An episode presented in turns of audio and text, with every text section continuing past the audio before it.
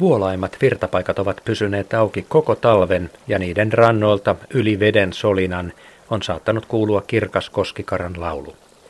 Näihin aikoihin virrat luovat jäitään, alavirrassa sulan veden alue kasvaa ja koskikarat muuttavat takaisin pohjoisille pesimäjoilleen.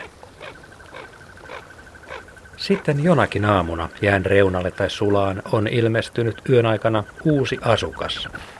Telkkä, Kalevalan sotka ja Rajakarjalan hely on palannut.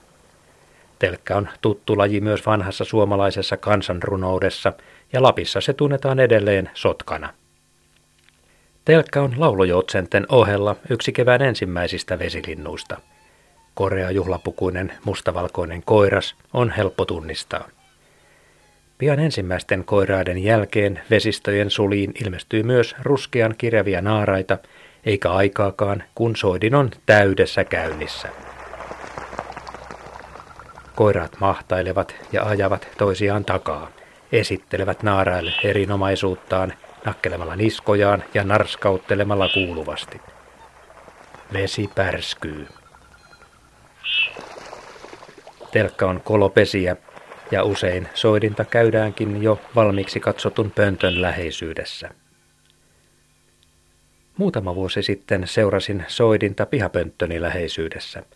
Pöntön alla pienessä sulassa koiras rehvasteli lähellään uivalle naaraalle.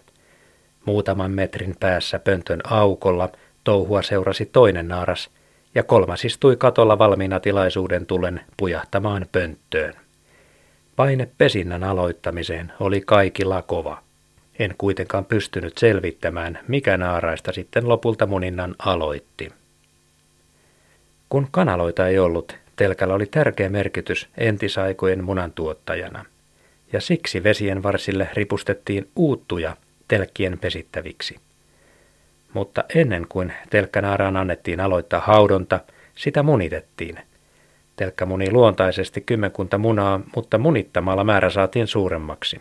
Kolmesta munitusta munasta otettiin aina yksi pois, ja näin telkkänaaras jatkoi munimista aina pariin kymmenen munaan asti. Jo vuonna 1868 munittaminen kuitenkin kiellettiin keisarillisen majesteetin armollisella asetuksella metsästyksestä ja otusten pyynnistä Suomessa. Telkka on yleinen ja runsaslukuinen sukeltajasorsa koko maassa. Kanta on vakaa 200 000 parin tuntumassa. Pesimäympäristöksi kelpaa lähes kaiken tyyppiset vedet. Itse pesäkolon, vaikkapa vanhan palokärjen kolon, ei tarvitse olla veden äärellä, vaan telkkä saattaa munia kilometrienkin päähän vedestä. Pönttöpesinnässä pöntön pohjalle kannattaa laittaa puruja pehmikkeeksi. Noin kuukauden haudonnan jälkeen poikaset kuoriutuvat.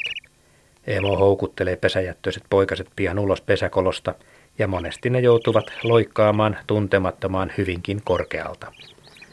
Yllättävän hyvin poikaset kuitenkin selviävät, oli maasto pesän alla melkein millainen tahansa. Eikä pitkä taaperusmatkakaan ole ongelma. Hyvin poikue taittaa matkan emon perässä lähimmän veden ääreen. Poikasista huolehtiminen jää naaraan huoleksi, sillä pian haudonnan alettua koiraat lyöttäytyvät muiden sorsakoiraiden tavoin pieniksi parviksi ja lähtevät muille vesille sulkimaan. Loppukesällä naaraat ja jo lentokykyiset poikaset liittyvät sitten joukkoon.